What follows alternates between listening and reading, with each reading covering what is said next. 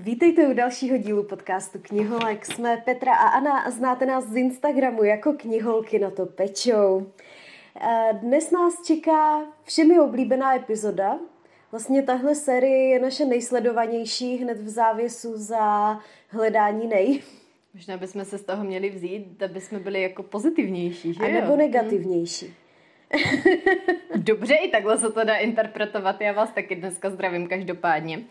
Uh, no, ani tak nám rovnou prozrať teda, co nás dneska čeká. Já jsem to neřekla, vidíš ne, to? Já jsem já si to řekla toho jenom v hlavě. Jo, čeká jo, nás jo. další díl série Četba, čaj a čisté čakry. To je, pro ty z vás, kteří nás poslouchají poprvé, série, kde se bavíme o knihách, které se nám líbily, což se nám kniholkám moc často nestává. Ne, že by se nám uh, ta kniha nelíbila, ale často se nám nestává, že o nich mluvíme, protože knihy, které jsou dobré, se nerozebírají do hloubky a to na hodinový podcast nevydá. Ale pokud jde o mě, tak mě se za posledních pár měsíců během jara nakumulovala hromada hmm. pěkných knížek, o kterých bych se ráda po, pobavila. No já mám dojem, že já se dneska trošku zahraju na moderátora a budu tě tak jako vyspovídat ohledně toho, co jsi teda všechno přečetla, protože tvoje seznamy za poslední dva měsíce jsou delší než moje za poslední dva roky. Takže jsem fakt zvědavá, co jsi pro nás nachystala. No to víš, bylo období dešťů, koloběžkářův hlavní nepřítel. No hlavně ale... ten vítr, že jo, to no, taky no. jsi neužila. Ale teď už to nebude měsíc. Žádná hitparáda, protože za A je hezky. Mm. Za B se otevřeli fitka a uh, to už to čtení tak jako úplně nejde. Každopádně jsem si našla nové hobby. Já si prostě nemůžu najít koníčka, který by uh, byl jako krátký, třeba běh na sto metrů. Já si vždycky musím najít něco, co zabírá hromadu času. Uh, takže teďka skládám pucle a říkala jsem si, že u těch puclí se aspoň dá dobře uh, poslouchat audioknihy. Že to je taková jako ideální činnost na to. Takže mám zase na audiotéce hromadu věcí v, v řadě, který si chci poslechnout. Nicméně už to taková hitparáda s tím čtením nebude. Teď třeba se s jednou knihou soplím už třetí den a vypadá to, že to ještě tak na dva, na tři dny bude, takže Uh, bohužel nastalo období knižního sucha. Tak jsem zvědavá, z čeho potom budeme čerpat, když to nebudeš zachraňovat, ale to nějak určitě zvládnem. Ty jsi dočetla teďka Zaklínače, no. Takže ty máš spoustu prostoru na to, abys četla malé, milé knihy, ze kterých můžeme čerpat. Já jsem si právě říkala, že teďka to musím hezky za- zalátnout musíš s nějakýma jednohubkama, trošku jako tenčíma klidně, hezky vzít jednu za druhou, aby jsme to trošičku konečně zase posunuli dál, protože mám dojem, že teďka, no to není dojem, to je asi fakt, že moje aktivita za poslední měsíc je téměř nulová, než jsem toho Zaklínače celého dočetla, ale jsem strašně ráda, že včera jsem vydržela vzhůru do desíti, abych to dala, což je za mě rekord, protože dítě odpadá v osm, my odpadáme v devět, v lepším případě. Takže úplně jsem z toho měla takový to uspokojení, musím říct, že konec jako mua. Vychutnala jsem si to, těším se na tu epizodku, až to tady všechno rozebereme, protože už jsme to zvládli na procházkách a tak, ale tady tomu dáme pořádně na zadek, no. Super, já se těším, protože Zaklínače já samozřejmě miluju a jsem ráda, že se ti líbil, takže se těším na všechno, co tam jako najdeme a budeme diskutovat. Ale teď pojďme k če, če, če, če. Já jsem si to dneska, protože těch knížek mám jako celkem mm. dost. Tak jsem si to rozdělila do několika kategorií, do českých knih, thrillerů, malých milých knih a fantasy. Mm-hmm, super, tak čím začneme? E, pojďme začít českými knihami. Já jsem přeposlouchala několik českých knih a objevila jsem dva nové, nebo nové, oni jsou jako staří autoři, ale pro mě jsou noví. Jsem čekala, jaký slavičku použiješ. Objevila jsem dva autory české, kteří mě jako uchvátili a které si opravdu užívám. Prvním z nich je Ivana Chřibková. A na tu knížku jsem narazila úplně náhodně na audiotéce, nabídli mi ji a řekli, hele, nechceš si ji poslechnout, a ono to mělo takové jako, fakt blbej název mi přišlo. Já jako první jsem poslouchala uh, druhý díl, tohle je trilogie, a druhý díl se jmenuje Když to tam není, tak to tam nehledej. A mě hrozně vadilo, že v tom názvu je dvakrát tam a že ten název je tak strašně dlouhý, takže jsem kolem té knížky tak jako procházela čtrnáct dnů a pak jsem si to pustila. Je to namluvené Vandou Hybne- Hybnerovou, mm. která má nádherný hlas, taky ten hluboký hučák. A uh, ten, ten příběh, to jsou takový jako malý epizodky ze života hlavní hrdinky, která se jmenuje Anna. Výborně, takový tematický. Ano, ale to jsem se taky dozvěděla až někdy jako třeba po třech hodinách poslechu, jo. Takže... A počkej, jenom no. do toho skočím. Nevadí ti, že jsi začala druhým dílem? Tam to na sebe nemá um, nějakou návaznost? Jako pak jsem zjistila, že to navazuje, ale já jsem nevěděla, že tohle to je druhý díl. Jo, takhle, já si takhle. říkám, že mě to k tobě ano, totiž úplně ano. nesedí, že A bys pak... začala jako, tak jako spontánně mě... druhým. No, no, no. Pak o měsíc později mi audiotéka nabídla První. Uh, knihu od Ivany Chřibkové, která se jmenovala Suchý hadr na dně mořském, což je krásný název, mně se to hrozně líbí, takový krásný paradox tam je. Jo, s tou, oh, Suchý hadr na dně mořském, bomba. Tak jsem to otevřela a vida, ono to bylo první díl tady té Anny. První díl pojednává o dětství a rané dospělosti, jako od toho, od prvních vzpomínek Anny na jako základní školu přes střední školu, až kdy jako začínala pracovat. Druhý díl je, Anna se přestěhuje do Prahy a chce se stát novinářkou, takže začne tak, že jakoby pracuje v uh, nějaké prodejně knih. Teď je tam věc, kterou já mám hrozný problém se se totožnit, ale myslím si, že třeba ty, pro tebe by to bylo jako hrozně vtipný a hrozně by ti to dávalo smysl. Je tam několik kapitol věnovaných tomu, jak se Anna snaží někam v té Praze trefit. A vždycky skončí někde úplně jinde, než kde chtěla být. Úplně prostě dezorientovaná, zmatená, ale takhle si náhodou najde tu vitrínu, kde nabízejí tu práci. A pak, protože nemůže podruhé trefit na to samé místo, tak první den přijede pozdě. To je mi nějaký povědomí, no. Jo, jo, takže pro lidi, kteří, kteří mají špatnou orientaci a dokážou se tady, tady z toho jako si za sebe udělat legraci, tak si myslím, že to pro ně může být hrozně vtipný. No a třetí díl se jmenuje K doule a ten jsem ještě nečetla a čekám, jestli mi ho audiotéka nenabídne v klubu a jestli ne, tak si ho koupím a poslechnu si to jako za full price, protože mi to za to stojí.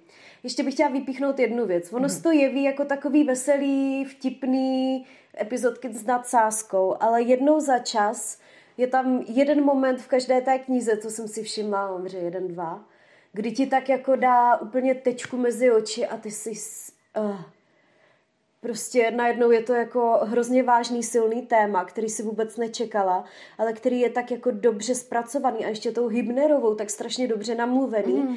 že třeba v tom prvním díle, když uh, se hrdinka... To nechci úplně jako vyspoilerovat, ale stalo se něco, co tu hrdinku jako srazilo na dno a ona pak jako něco udělala, tak mě normálně vyhrkly slzy do očí a to jsem byla venku se psem, jo. Hmm. A to samé v druhém díle bylo, očekávám, že teda ve třetím díle, kdy už jako dospělá žena na vrcholu kariéry, takže tam bude taky něco takového. Ale fakt jsem si to užila, prostě jsou to... Je to něco, jo, jako malé milé knihy bych to nazvala, ale zase to je s takovým tím jako... Uh, nablízkaným nádechem. Má to takový ten, víš, takovou tu třešinku. Jo, já věřím, že pro tebe to teda muselo být příjemný poslouchání, něco jo, takového. Jo, taky hlavní hrdinka, ona teda má prsa trojky a je z toho teda úplně zničená, ale asi hádám, že jako v jejím kontextu jsou to velký prsa, s tím se zase dokážu stotožnit já, jaký to způsobuje problémy. Ty, hele, ještě taková jako otázka. Hmm. Víš, co je k doule? Nevím. A říkala jsem si, že to vygooglím. Já jsem a... totiž čekala, jestli tě můžu poučit. Já jsem k tady no, téhle pouč vědomosti pouč přišla totiž loni. Já, to, já jsem to určitě jako googlila a zapomněla jsem na to.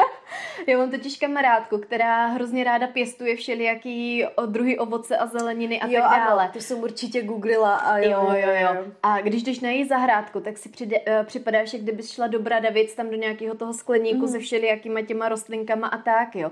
A já jsem třeba u ní jedla mini kiwi. Mm-hmm. To je úplně skvělá věc, protože to je malý kiwi, který ale strčíš úplně celý do pusy, takže ho nemusíš loupat nic. Jako angrešt. Jo, jo, jo, dalo by se říct, ale fakt je to kiwi. Mm-hmm. Když ho rozřízneš, tak vypadá úplně jako kiwi vevnitř. Mm-hmm. Ale já jsem z toho byla to je hotová, že to prostě nemusíš loupat. Pěstuje fíky. A ty fíky nerozeznáš od těch, který rostou prostě v Chorvatsku. V našich jo, v našich podmínkách, ano. To je nějaký fík, který vydrží až do minus deset stupňů extra, no. jako to.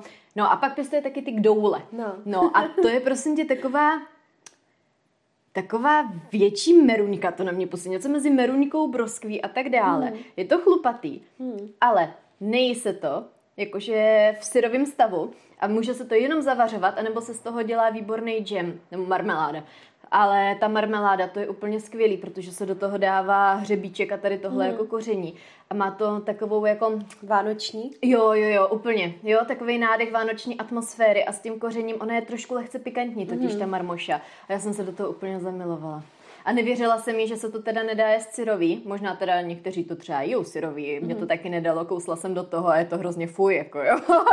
Takže fakt je to ovoce, který se dělá vyloženě jako na ty džemy a tady tyhle věci. No. Jistý. Super, yeah. Tak to jsem teď, teď jsem celá poučená. Jo, já jsem ráda, že, že jsem konečně někoho dostala na něco. A douf, doufám, že teda jako k doulovou marmeládu někdy ochutnám. Já jsem teda znala klukem, kluka, který se příjmením jmenoval k doule. Jo, ne. A, nebo možná jenom doule. Mm. Asi jenom doule. Já nevím. Hm.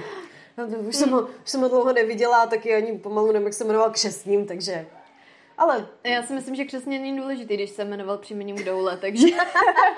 uh, to jo, ale s, tím, s tou pikantní marmeládou mm. úplně off topic si mi připomněla historku ze včerejška z práce, kdy my teda teďka chodíme jednou týdně do kanclu, protože postupně rozvolňujeme po koroně.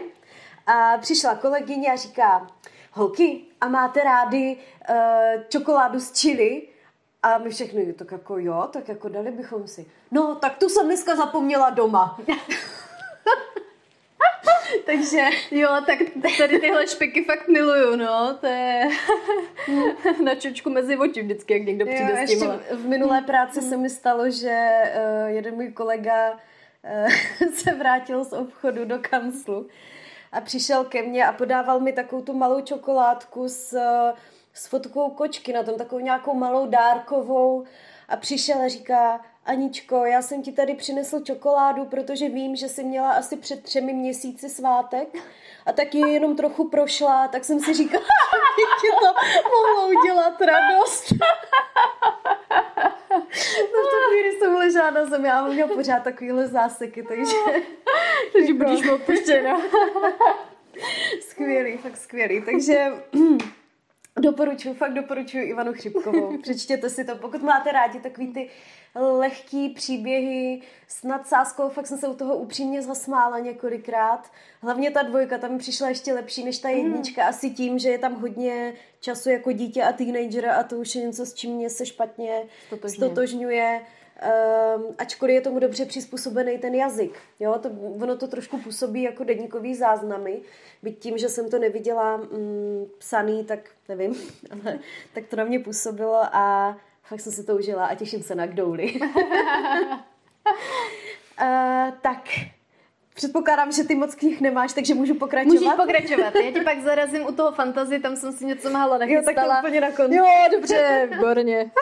Tak, um, pak tu mám Františka Kotletu, řezníka z Bruntálu. Já nevím, jestli jsem ho, možná mezi řečí jsem ho tady zmiňovala. Už, už mě to jméno něco říká, takže si myslím, mě že ho jsme se o tom bavili. Mě ho doporučil kolega. A můžu ti říct, že když jsem poslouchala, zase všechny jsem vyposlouchala na audiotéce Kotletovy knížky, ještě tam mám tři v seznamu. Um, a když jsem poslouchala tu první knížku, tak jsem si říkala, tyjo, mě by jako, jako ženu by mě mělo asi urazit, že si ten Kuba myslel, že se mi to bude líbit. Jako líbí se mi to, ale mělo by mě to urazit. Protože jako první, já jsem od něj poslouchala knihu, první díl série Hustej nářez. Druhý díl se jmenuje Fakt hustej nářez a třetí díl, ani nevím, jak se jmenuje, nebo jestli to má třetí díl. Fakt, fakt hustej, hustej nářez. No, tak nějak. A on tady v tom hustém nářezu kombinuje fantazii a sci-fi, jako velmi zajímavým způsobem. A byla to, myslím, dokonce úplně první kniha, která mu vyšla. A tady je vidět, jak on se jako hrozně snažil být vtipnej. A byl... Ježíš, on byl tak vtipný. Já jsem chodila se psem a hýkala jsem smíchy po chodníku. Lidi se na mě dívali, jestli nemám nějaký problém. Není to teda humor pro citlivky, jo? Pokud uh, se někdo míní urazit, že někdo um, použil třeba frázi sexuální, která by někoho jako mohla urazit, tak to fakt není mm-hmm. uh, kniha pro vás. A jako myslíš, že tam je spíš jako černý humor, nebo je tam spíš jako já hodně humor nazvala, na tělo? Nebo... Já jsem to nazvala macho humor. Jo. Ta kniha pojednává o Janu Bezzemkovi, což je sedmisetletý upír. Mm-hmm. A oni mají takovou jako speciální mm, morálku mezi sebou vytvořenou. A já na to mám připravenou recenzi a ta recenze uh, shrnuje děj takto. Sex, auta, zbraně, výbuchy, auta, sex, zbraně, upíři, sex, auta, výbuchy, víc zbraní, víc výbuchů, granát. Věděla jsi, že existuje granátomet? Jo. Já jsem to třeba nevěděla. Yes. Já jsem věděla, že existuje kulomet, ale nevěděla jsem o existenci granátometu. Já jsem prošla érou, kdy jsem byla posedlá všelijakýma speciálníma jednotkama, vojákama a tak dále. Jo, jo, já mám vždycky nějakou jo, volnou období, kdy mě něco jako hodně zajímá a natchne, takže já bych tak jako řekla, že sice u ničeho dlouho nevydržím, ale prošla jsem už kdečí. No, tak já jsem takhle, já jsem takhle u Kotlety právě objevila granátomety a musím říct, že první půlka té knížky, já jsem se fakt řezala smíchy, v druhé půlce se víc soustředil na ty boje, na to, aby provázal ten svět a mm, ty hele, trošku až na ty auta, mě to no. zní jak popis Bratrstva Černé dýky. Ty, Taky by uh, se nevím, nevím nečetla jsem Bratrstva Černé dýky, podle toho, jak jsi to popisovala ty, nevím, jestli se soustředila na jiné věci, ale tady se fakt jako hodně bojuje, hodně. Je tam hodně akčních, hodně bojových scén. Jo, tak jsem chtěla akorát říct, že ještě pár těch slovíček jako s těma zbraněma bych nahradila opět sexem a pak už by to bylo úplný bratrstvo. Sexu je tam taky hodně, ale je strašně vtipný, jak to jako popisuje chlap. Jo, to věřím, že zase to musí být ale úplně něco jako jiného. Ale jako chlap ještě z pohledu toho, asi, toho no. mača mača, jako jo, jako oh, já jsem upír, já už jsem popíchal, kde co, oh. si ale pecka. A ještě to vždycky někdo jako namluví tak strašně dobře, že hustý nářez jsem si užila, ale muž, musím říct, že potom přišly knížky, které byly o něco lepší. Pokud máte rádi m, takový ty boje těch zloduchů a, a jsem chtěla říct zloduchů a padouchů, ale to je to samý, těch um, hrdinů a padouchů, Marvel, D C a podobně, tak taková česká verze tady toho je kniha s názvem Lovci. Kdy se dostáváme do světa, kde mm, se můžeš nechat vylepšit, můžeš za sebe udělat jakoby mutanta, že strojově na sobě necháš něco jako upravit, máš v sobě součástky, vyrostou ti chapadla, nebo se jako změní celá tvoje struktura a podobně. A tady ti zloduši se nechávají takhle jako nelegálně upravovat. No a proti ním stojí jednotky vylepšených policistů nebo speciálních jednotek, kterým se říká tady ti lovci. Ti jsou taky vylepšení, ale jsou vylepšení jenom trošku. Jenom tak jako, jenom, jenom tak, aby to bylo legální.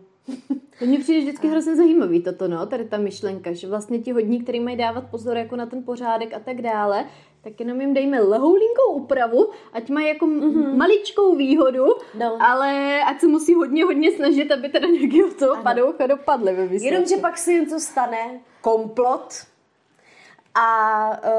Uh... Ten náš hlavní hrdina Petr, už nevím, jak se jmenoval příjmením, Jánský, Stránský, nebo tak nějak, mm-hmm. nějaký jako český příjmení, žádnej Peter Van Vanderbilt. Ty nevadí ti to v knížkách? Co? Jakože když máš tedy skloubenou nějakou, dejme tomu, fantazii nebo superhrdinskou jakoby stránku a do toho to český jméno, mně to tam vždycky hrozně bije do očí u něčeho takového. Mně víc bije do očí, když mám český prostředí a je tam anglický jméno. Za to bych normálně riskala. Tohle to je knížka, mm. která se odehrává v Česku, v nějaké blíže neurčené budoucnosti. Mm-hmm. Všechna města jsou česká, všechna jako geografie souhlasí. Jo, tak pokud je to takhle, tak... A prostě jo, jo, jo. ten týpek žije v Praze.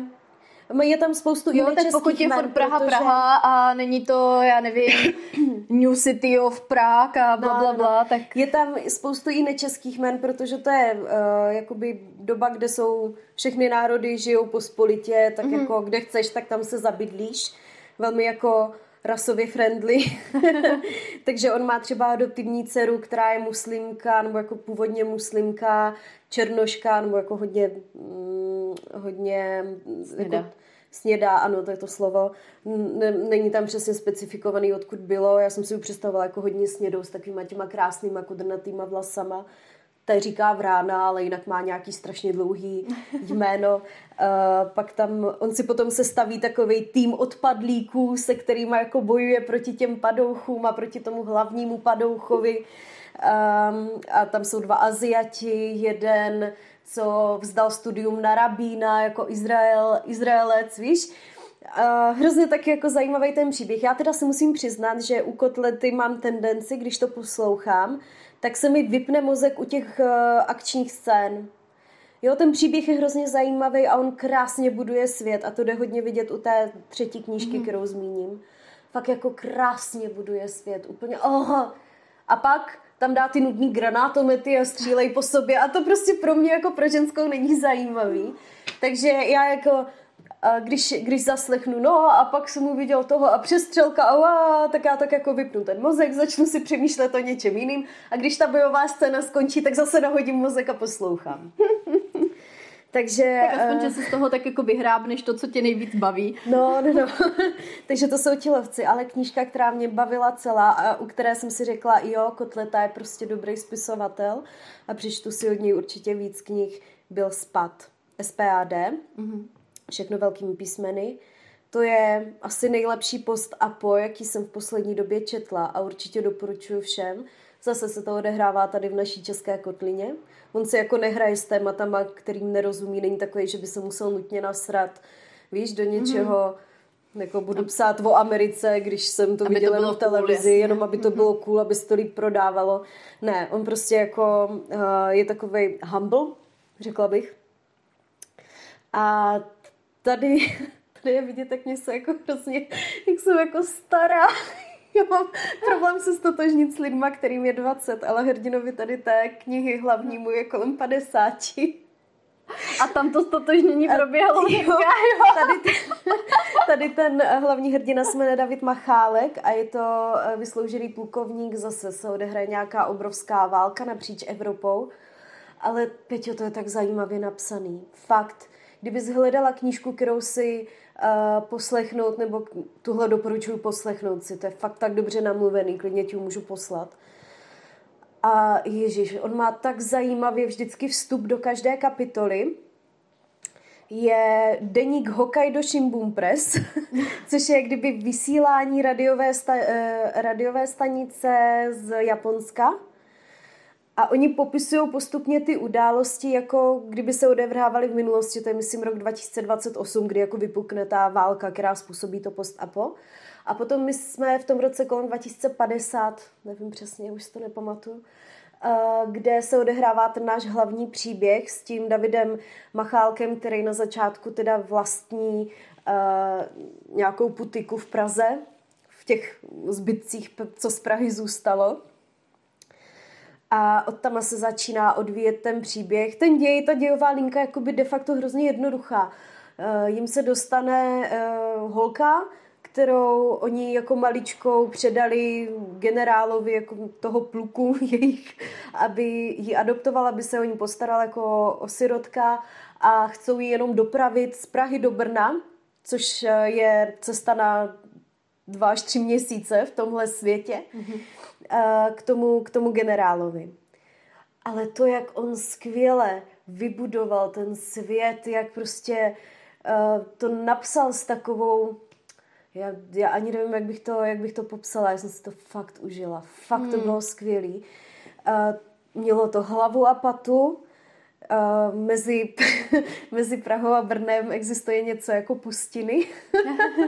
A taky na konci té knihy se dozvíme, a to se všem Brňákům musí líbit, že Brno je jakoby nej, nejrozvinutější část Evropy v tuto chvíli. Oh.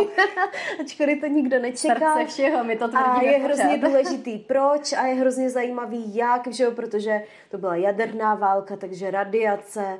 Hrozně se mi líbilo a celkem bych se aj užila, kdyby...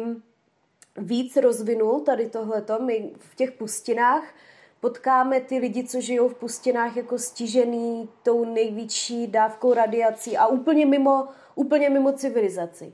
A tam se tady ti jako mutanti množí a tak. A mně by se celkem líbilo, kdyby jich tam bylo víc, nebo kdybychom se, víš, na ně podívali víc zblízka. Ale zase, on to popsal tak, že to byl jeden z momentů, kde jsem jako pomalu brečela. Už jenom když jako popisoval toho zmutovaného člověka. Fakt skvělý Spad, všem doporučuji. Hmm. Všem. Moc dobrý a jestli máte možnost, pusťte si to na té audiotéce. Audiotéka klub, klub má Spad v rámci těch toho knížek. Mm-hmm. Mm-hmm. Takže fakt skvělý. A nevím, kdo to namluvil, ale ten hlas tady do toho úplně sedl. Fakt, ten borec byl skvělý. A všichni tři ti chlapi, co namluvili Kotletu, tak se všema zvukovýma efektama a podobně to zvládali úplně perfektně. Jo, jo, super, super, super. Prostě spad byl super. Doporučuji. Já mám radost, že jsem tak oblíbila audioknížky, to je jako klobouk dolů, no. Já už jsem říkala párkrát, že já teda nejsem schopná u toho dávat pozor jako pořádně. Jako povím ti, že takže... taky ne všechny, ne každá upoutá mou pozornost. Fakt ne, minimálně čtyři jsem musela prostě přestat poslouchat po dvaceti minutách, protože mě bylo jasný, že to jako nedám. No já jsem začala poslouchat toho Zaklínače, že jo, tehda, že to hezky dám, když budu jezdit s kočárem a tak, že to budu mít za chvilku vyposlouchaný. A je to teda namluvený skvěle, o tom prostě žádná.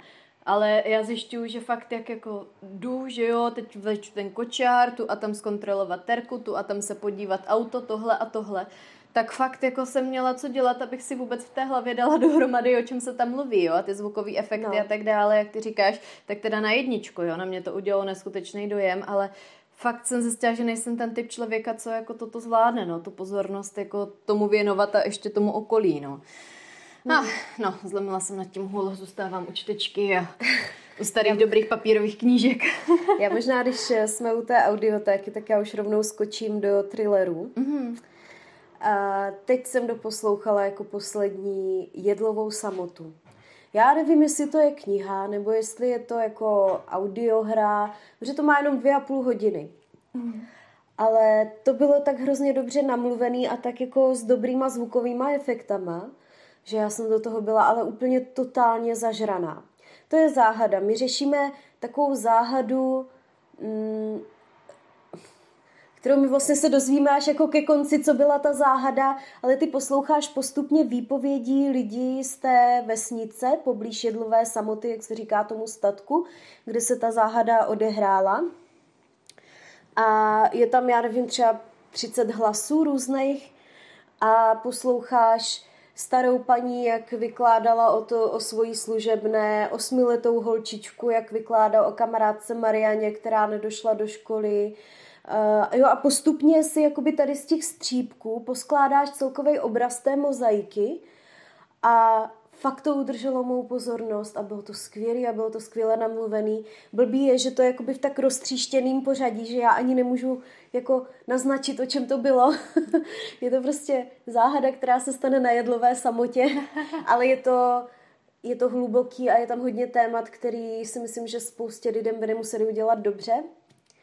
Včetně uh, jako vražda, incest, um, podivný, jako podivná rodina, takový sektářský smýšlení, ale všechno to tak jako hezky zapadlo do sebe. Ježišmarja, to bylo skvělý, já jsem si to tak strašně užívala. Ježiš, čistá čakra, ne úplně během příběhu, ale ke konci. A, oh. No a hlavně si to udrželo mou pozornost celou dobu. Všechny hlasy, všechno skvěle namluvený. Fakt, že jo, bomba, pecka, ježišmarja, aha, mm, mm. Ty jsi teda vybrala dneska pecky, no koukám. Jo, bylo to skvělý. Ah. Tak. Už chápu, proč přečetla tady knížek, jestli jsi měla takhle šťastnou ruku a i vlastně na audioknihy, no. Tak teda... Hele, jako párkrát jsem sama. Šáhla stranou, ale musím říct, že ten květen byl fakt jako šťastný. Hmm. Pak pojďme ke thrillerům. Tady ten první, o kterém chci mluvit, tak jsem dočetla už poměrně dávno. Akorát tím, že poslední Četba čaje čisté čakry byly jako jenom o pozitivních odpočinkových knihách, tak jsem ji tam neřadila. Ale je to thriller s názvem Sestup. Na Instači už na něj máme vydaný, vydanou recenzi. A Sestup je nejen ty, ale i já a všichni na něm obdivovali tu obálku. Mm-hmm. To má hrozně krásný přebal. A ten český přebal je jako fakt originální, žádná jiná země ho nemá a ta, ten obrázek na tom je jako fakt nádherný. Ale Sestup jsem chtěla vypíchnout, protože to není běžný thriller. Není to pro takové ty lidi, kteří chtějí F B I, C I A, tady ho hledám, tam ho hledám, tady se něco stalo, wow, zbraně, wow, vodítka, wow, nástěnka, wow, jo, to... Mě jako mrzí, že nemáme tu vizualizaci. Já jsem to teďka chtěla říct, že teď by to chtělo opravdu tady mít tu kameru, abyste viděli všechny tady tyhle ksichtíky, co se tady hážou, protože to fakt stojí za to. uh, no, Je to, je to thriller, který je hodně zaměřený na psychologii postav. V podstatě o co jde je, že se rodinka si vyjede na dovolenou do hor. Nevím, jestli to bylo Colorado nebo co, už je to hrozně dávno, takže se nepamatuju, co to bylo za zemi, ok. Ale a oni jsou všichni takoví jako podivní sportovci, pro který třeba my, dva, my dvě nemáme, nemáme pochopení. pochopení. Jako já možná bych pro ně pochopení našla, kdyby tu aktivitu nešli provozovat před pátou ráno. Jako sorry, vole, když jsem na dovolené, tak chci spát aspoň do sedmi. A mně se to pochopení hledat ani nechce, takže... a, jsou to vlastně dvě, dvě dospívající děti a rodiče, vyrazí takhle do těch hor a ty děti, protože jsou nějaký jako íbr sportovci, tak kluk vyrazí na kole a holka běhá, protože jde běhat na univerzitu. Oni to v té Americe mají, mm. že dostávají ty sportovní stipendia. A běhají do kopce. Ještě náš oblíbený sport, že? Vloženě běh. Takže no, vyběhnou do kopce a jestli ten kluk, jo, kluk spadne nějak z kola a holku unesou, zmizí. Hmm. A teďka čekáš, že se, za, že se rozjede takový to typický thrillerovský, přijede policie, zahájí vyšetřování, pozbírají vodítka, bla, bla, bla. Ne. Najednou je tam jak kdyby střih a o rok později my následujeme tu rodinu. Jak oni jakoby se s tím vypořádali, protože každý z té rodiny má jiný kompenzační mechanismus a my jdeme po té jejich psychologii. Jak to, jak to bere ten kluk, což jako dějová linie toho syna byla úplně nejlepší a on... To, to, to se mi moc líbilo. Jak, jak to snáší otec, který jakoby je takový to lepidlo, co tu rodinu držel pohromadě. Jak to snáší matka. Každý se přestěhuje nějak jinam, někam jinam. A vlastně celou, jestli první půlku nebo možná i dvě třetiny knihy, my se zabýváme těma vedlejšíma postavama. Až postupně nám tam za půlkou začne zase prostupovat ta unesená dívka a my se dozvíme, kde je, jak je držená. A pak postupně začne plánovat ten útěk, který jako potom to ve finále dopadne jako úplně jinak, protože thriller. Ale ještě jednu věc jsem chtěla vypíchnout. Já mám ráda, když má kniha neobvyklý morální ponaučení. A tam je jedna z postav, se kterou se setkává ten otec a potažmo i syn v určité chvíli, která to je hrozně nepříjemný borec, kterýho byste nakopala do kulí, hlavně za jednu věc, kterou tam udělá, jakože nakopne starýho psa. Prostě takový šulin, vyfetovaný, mm-hmm. vychlastaný a fakt jako bys ho zabila. A ve finále on udělá něco hrozně dobrýho a dokonce se jak kdyby aj obětuje, že... Víš, že ti ta knížka ukáže, že každý ano má temné stránky, ale zároveň může udělat i něco jako dobrýho, co ho povznese. Co ho povznese. A stejně tak to vidíme v menší míře i na těch hlavních postavách, ale tady na tom jednom týpkovi to bylo vidět zejména, takže... Kontrast tam byl velikánský. To, mm-hmm. jsem, to se mi líbilo, i ten konec se mi líbil, ta holka nebyla žádná jako žádná dáma v nesnázích. Uh, líbilo se mi, jak uvažovala, nebyla to žádná, jako co by probrečila, seděla v koutě, takže sestup fakt doporučuji, ale není to pro netrpělivý čtenáře, není to pro takový ty lidi, kteří potřebují mít thriller ve zhonu. Jo, to, mm, mm, fakt je to, pokud chcete jiný thriller, jiný čtení, tak sestup, ale pokud... A s hezkou obálkou k tomu. Jo, jo. A pokud, pokud si myslíte, že to jako nedáte, tak ono se může jevit, že se to jako táhne, jo? Že se tam nic neděje velkou část knihy. Jinak autorem je Tim Johnston. A on je proslulej tím, že si vždycky dá ohromnou práci jakoby s průzkumem kolem těch knížek. Nesype jednu knížku za druhou, ale když už něco vysype, tak se nad tím fakt zamyslí. Mm. A tady je to vidět. Super. Takže to byl sestup. A pak bych chtěla vypíchnout knížky Jeremyho Batese. Já teda zatím mám přečtený Les sebevrahu, na který už taky máme na Instagramu recenzi a doma mám Katakomby, Paříž. On píše sérii knih o záhadách, kde jako fiktivně vytvoří nějaký lidi a ty fiktivně prožívají záhadu, ale na tom reálným záhadným místě. Takže třeba Les sebevrahu je Ayokikahara les v Japonsku, kde lidi teda chodí ukončit svůj život, tím je to tak, tak jako známý. A pařížský katakomby, že jsou záhada sama o sobě, člověk by tam neměl lézt bez průvodce, protože se může ztratit a podobně. No a samozřejmě je to opředený mýtama, že jo, ale z sebevrahu, tak tam lidi pořád vídají nějaký duchy, katakomby to samý, že jo, kolik lidí je tam pohřbených. A tady já se nebudu úplně rozpitvávat, co se tam děje, prostě banda uřvaných Američanů, byť bydlí už nějakou dobu v Japonsku, tak se rozhodnou porušit pravidlo toho, že máš držet úctu vůči těm mrtvým, který tam šli ukončit svůj život a nelouzit mimo jako vyčleněný stezky, tak tohle to pravidlo poruší a dostanou se do průseru, protože zabloudí, že samozřejmě. Mm. A co se mi tady líbilo, je, že se to velkou část knihy jeví jako zřejmá duchařina a na konci se ukáže, že je to něco úplně jiného, ale, je to, ale pořád to udrželo jako strašně zajímavý. Víš, nebylo to jako, že a, duchařina, duchařina, duchařina, sériovej vrah. Ne, bylo to jako mnohem zajímavější ten konec. Mně se hrozně líbí, když u knížky tohle ten autor zvládne, že opravdu čteš a myslíš si, že čteš určitý téma mm-hmm. a pak najednou přijde zlom a je z toho úplně ale o sto osmdesát stupňů něco jiného a ty jenom čteš s otevřenou pusou a nevěříš jako vlastním očím pomalu. To jako fakt klobouk dolů, když se tohle povede a když se to povede dobře, samozřejmě, protože to jde udělat tady hodně špatně, že jo? Tak je to teda slast, no. To musím říct, že fakt takovýhle konce miluju.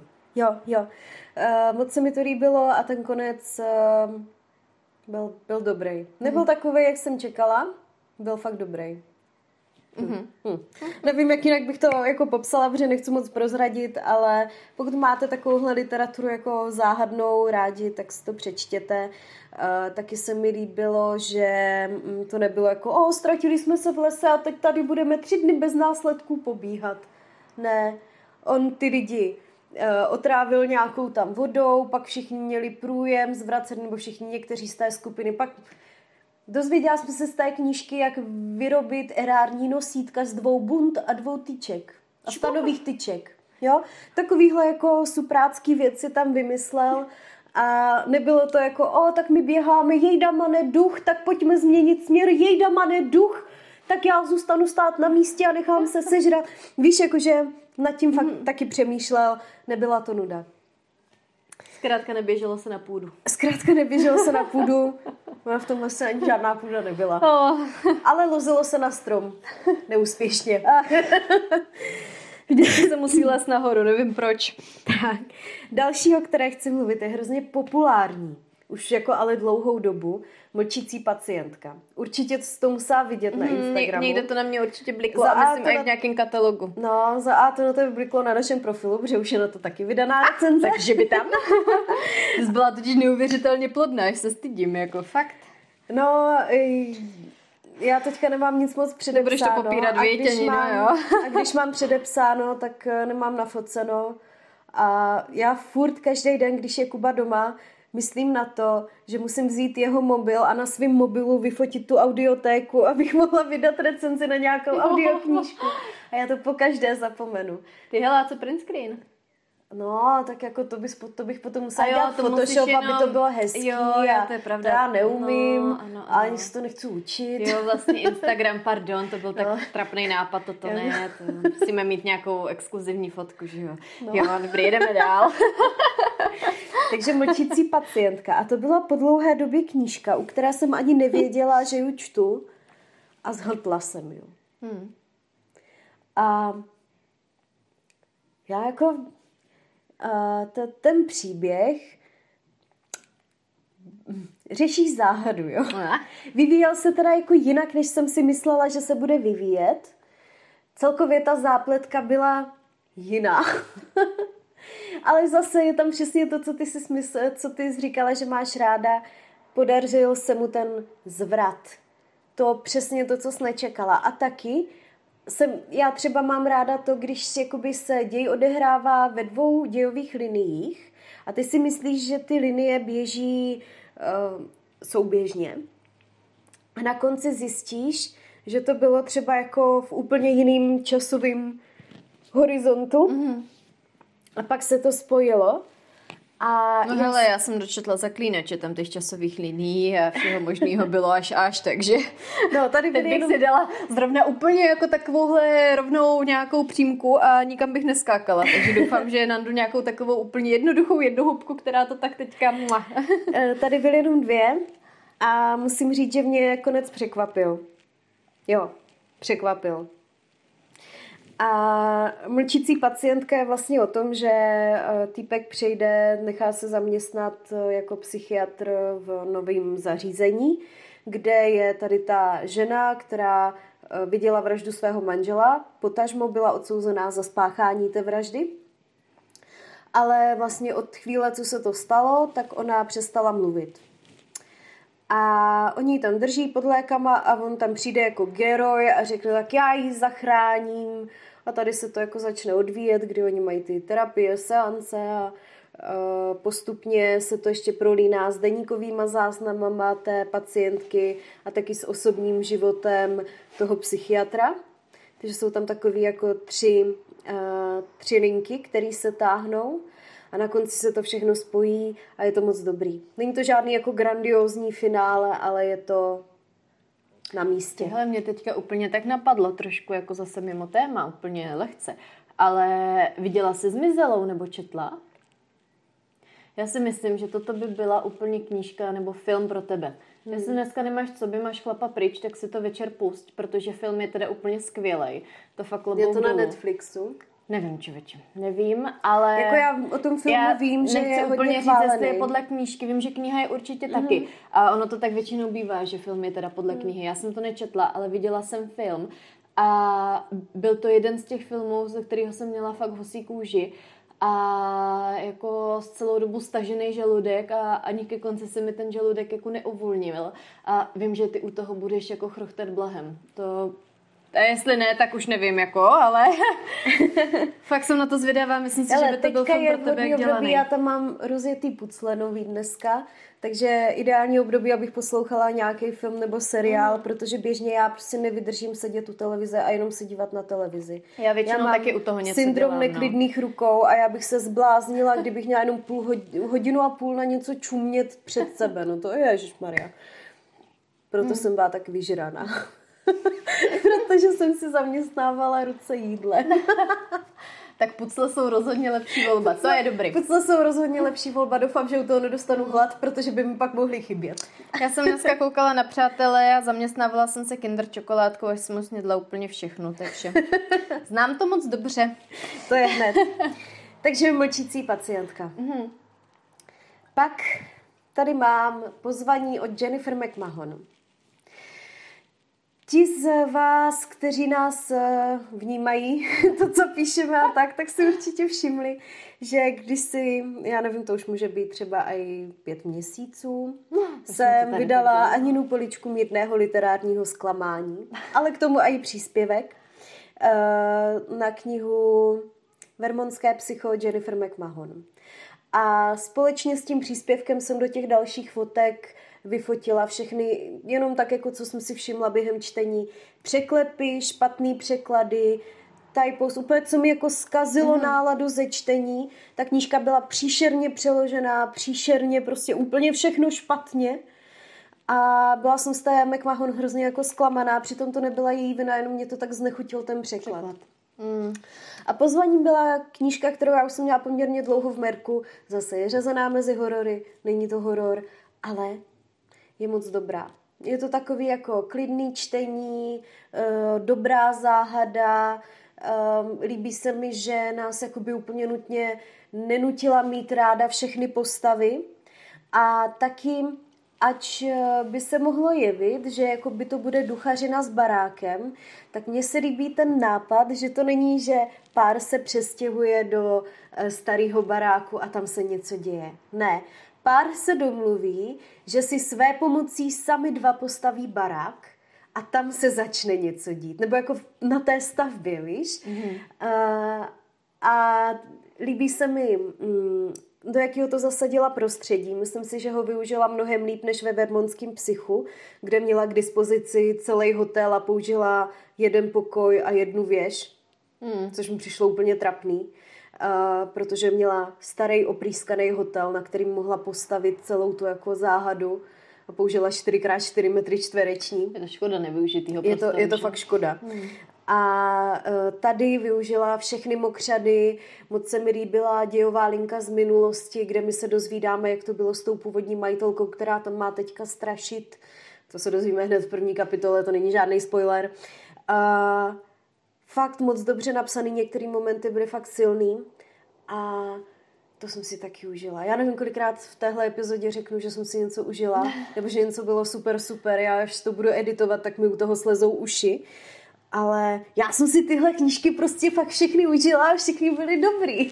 A je potřeba to pořádně říct, protože tohle neříkáme zas tak úplně často, takže jo. Pořádku, pořádku. Takže pozvaní od McMahon fakt doporučuji. Ještě tady mám od ní Zimní lidé a ty má teďka půjčené Zoro, takže až mi je vrátí, tak já si je přečtu. Mm. Ale asi až v zimě. To tak myslím, že žánrově to asi bude kvůli atmošce. Mm. Tak. Potom bych chtěla zmínit V rychlosti Kinga. V rychlosti, protože je to povídka. Podle té povídky byl natočený film. A ta povídka se jmenuje Dobré manželství. Good Marriage. Nebo The Good Marriage. Nevím, hmm. jestli tam byla nějaká předložka. Čekala jsem, jestli mi to něco řekne. Ale je to povídka od Kinga, takže má dvě stě stran. A zase se mi líbilo, tady se mu povedla hezky psychologie postav. Mě to prvních asi padesát stran totiž jakoby smrdělo, ty uh, se nevyznáš v sériových vrazích, ale uh, jeden z nejvíc známých a z nejplodnějších sériových, nejplodnějších ve smyslu nejvíc vražedných sériových, jsem, sériových pořád. vrahů v Americe je Green River Killer, po kterým se pátralo asi dvacet pět let. A pak se zjistilo, že vlastně si žil úplně jako klidný, spokojený manželství. Byl to klasický soused, klasický manžel, dobrý kamarád. Vůbec jako nic bys na něm nepoznala a je udělaný dokument s tou jeho manželkou, jo, která jako vůbec nevěděla, jako která bije. Až u nich teda zaklepala policie a uh, hledali ho. No a tady mi to smrdilo jako podobně s tím, že ta policie nezaklepala, ale ta manželka na něco začne přicházet sama. A uh, byť jakoby ten začátek se jevil takový prvoplánový, tak pak se to zvrátilo a my jsme vlastně, zase těm lidem je asi padesát, jo, to nejsou jako, že by jim bylo, že by to byli nějací aktivní třicátníci, oni spolu prožili dvacet pět let dobrýho manželství.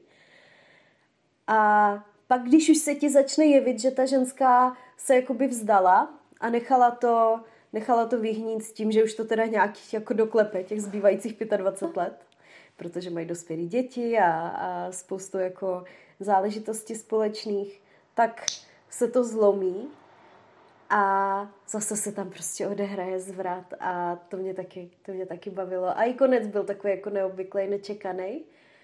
A tohle byla jako jedna z lepších Kingových povídek. Mm-hmm. Doporučuji. Takže... Uh, to je taková příjemná jednohubka. Jo, jo. Dobré manželství. Fakt na jedno odpoledne. Já jsem to četla v angličtině. Ani jako to není, uh, není tam žádný takový to typický kingovský zabředávání.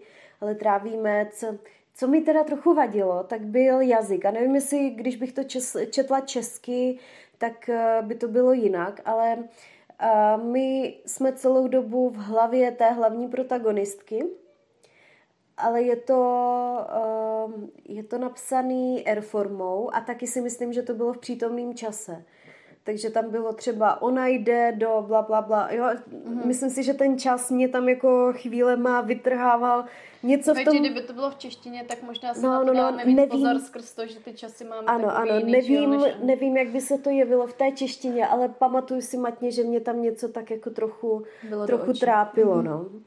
Každopádně Dobré manželství doporučuji. A teď...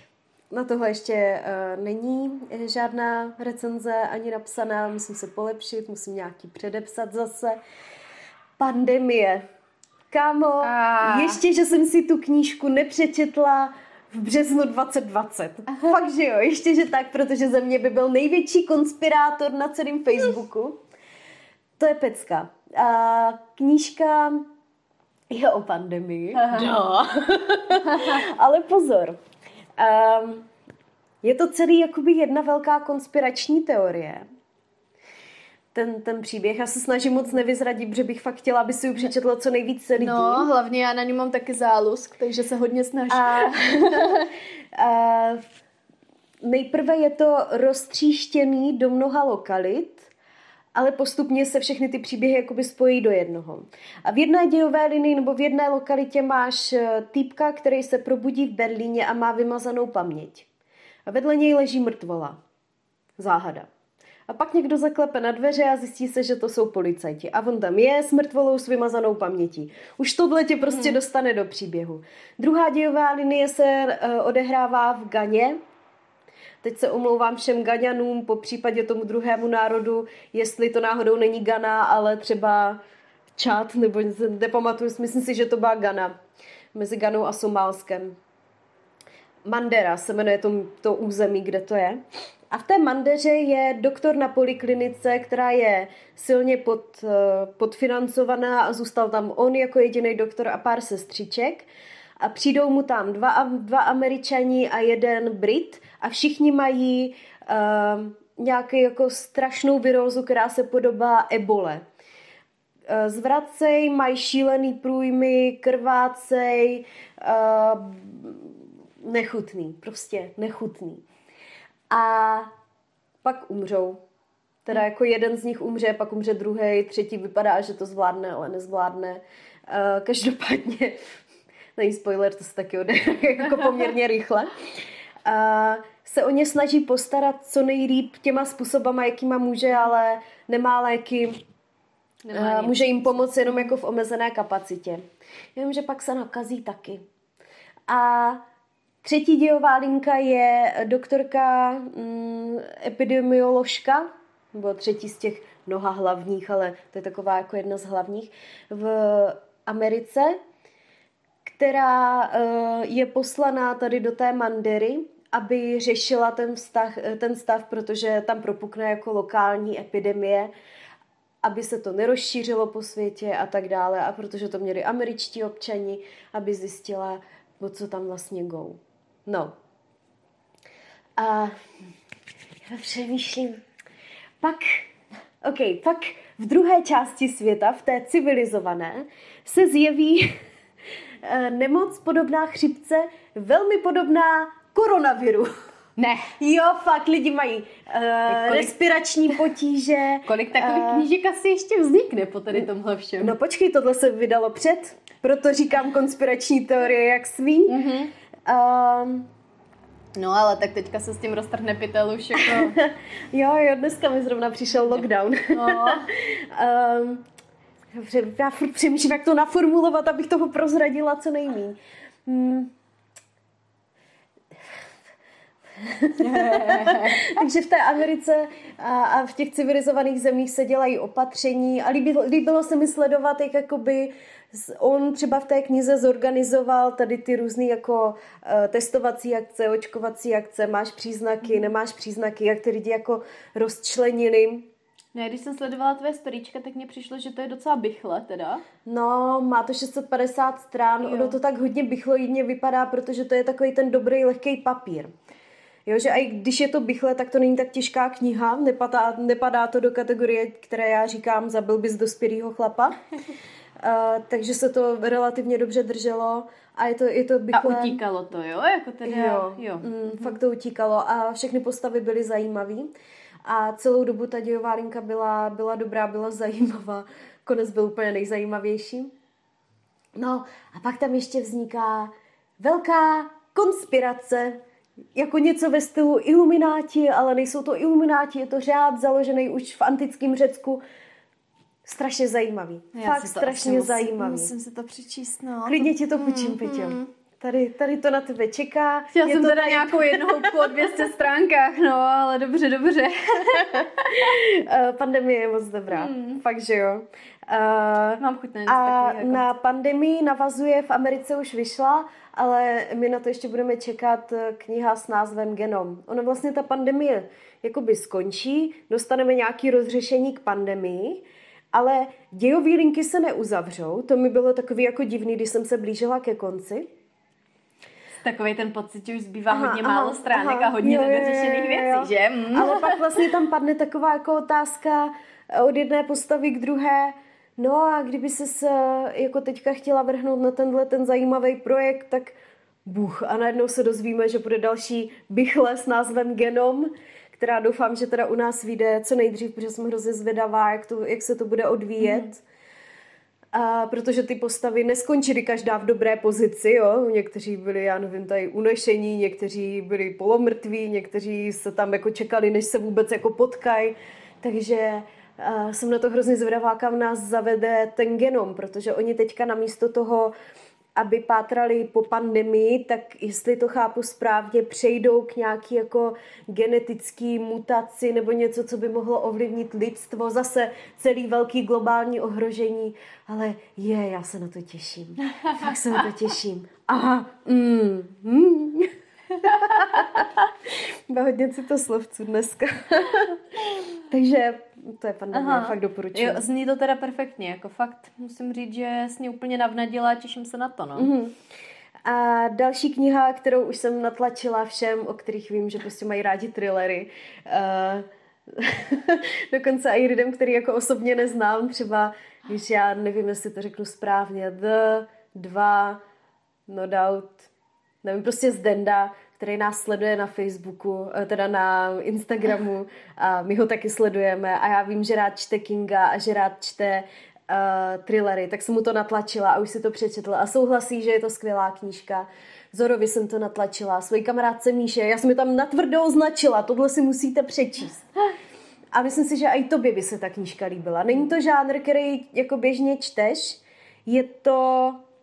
Je to dvousetstránková knížka. Ale... dvě stě třicet něco stran. Ale Peťo, to bylo skvělý. To byla další taková, ta, kterou jsem vdechla. Hrozně zajímavý. Nahlodnu jenom začátek. Jmenuje se to Sběratel motýlů od Dot Hutchinsové. A příběh je... Počkej, jsem myslela, že to je Kingovka, není? Ne, jenom, že jako Zdenda rád čte jo, jo, Kingovky. Takhle, jo, tak to jsem si zamotala trošičku to... do toho, jo, jo, jo. Takže je to e, Sběratel motýlů a je to vlastně o tom, že týpek, velmi bohatý, sbírá motýly, kterými jsou mladý holky a má pro ně zahradu, jako fakt zahradu, to prostředí bylo krásně popsané, to jsem si moc užila. Neobvyklý, fakt jako originální nápad, žádný jako vězni je někde v chajdě, ne. Má pro ně krásnou zahradu, krásné ubytování, všechno, co potřebujou. Jo, ale je to prostě tak zajímavě, zajímavě temný. Uh, a ty motýly, on jim říká jeho motýly, protože on vždycky, když tu holku vidí, tak jí přiřadí nějaký speciální typ motýla, který by se k ní hodil a pak jí na záda udělá krásné tetování toho motýla a ona mu pak poletuje v té zahradě a dá jim šaty, aby viděl na to tetování a tak.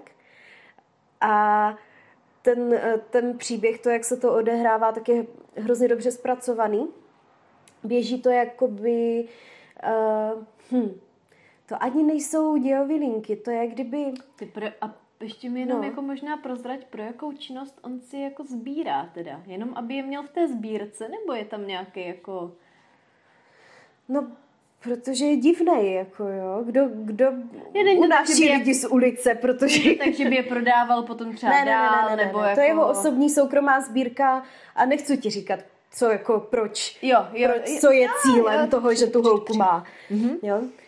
Um, Je, jako zní, zní to neskutečně zajímavé. Je to strašně, Peťo, to je tak strašně zajímavý, že já jsem ještě, t, jo, ten způsob, jakým je to napsaný, to vlastně začíná vždycky úryvečkem. Nebo takhle, my sedíme ve vyšetřovací místnosti s holkou, kterou oni jako odnesli z té zahrady, s jednou z, která se jeví jako hlavní kápo tam. A uh, tu my vyslýcháme, vyslýchá jí Viktora, nějaký druhý šmudla. A část, tady ty části jsou fakt jako krátké, to je třeba stránečka nebo půl stránka jenom, kdy se to jakoby střihne, ty seš v té místnosti v hlavě toho Viktora, a všímáš si třeba posunku rukou, který ona udělala, nebo jako Viktor si řekneš, měl bych se jí zeptat na bla, bla, bla, bla a zřejmě to bylo tak, tak, tak. A pak to vždycky skončí ta, ta, ten úryvek jako třeba, že no a jak to bylo dál. A pak se to jakoby přepne mm-hmm. do té zahrady a ta holka vykládá a postupně my si skládáme časovou osu, jak to, jak to probíhalo v zahradě. Mám dojem, že jsem si měla vzít tašku s sebou. Tohle mám jako e-knihu. Takže to ti pošlu klidně. A je, to bylo... Mm. Mm. A fakt všechny ty nápady, co tam byly, byly originální. Málo kdy, málo kdy tohle to řeknu, ale velký kloubouček, fakt smekám před autorkou. Hmm. Protože napsat originální thriller, takhle jako s neotřelýma vším, hmm. je prostě pecka. Je to zakončený?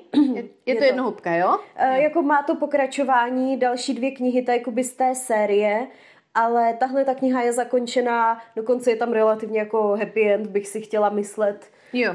Ale ještě to pokračuje, ještě to má májové růže a letní děti. Takže když nebudu chtít číst dál, tak je to jakoby OK. Jo, pro mě jo. je to ukončený a kdyby se mi to jo líbilo, tak ještě si můžu něco jako dočíst, dejme tomu. Mhm. Jo, tahle knížka je ukončená a mm, fakt všichni, kdo máte rádi ani ne thrillery, všichni, kdo chcete přečíst fakt zajímavou, neotřepanou knížku, tak Sběratel motýlů je ideálka. No ale jako ten námět už fakt...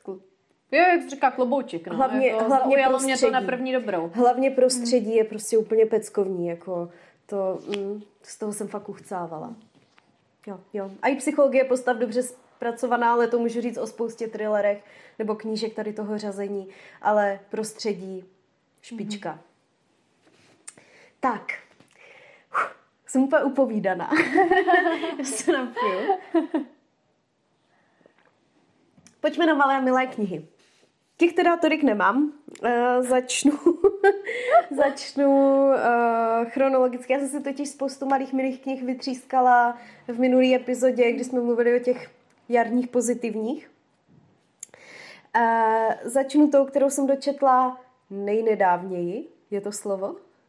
Může Nejnedá... být. Může Jestli být. Není, tak mně se líbí, pojďme ho zařadit.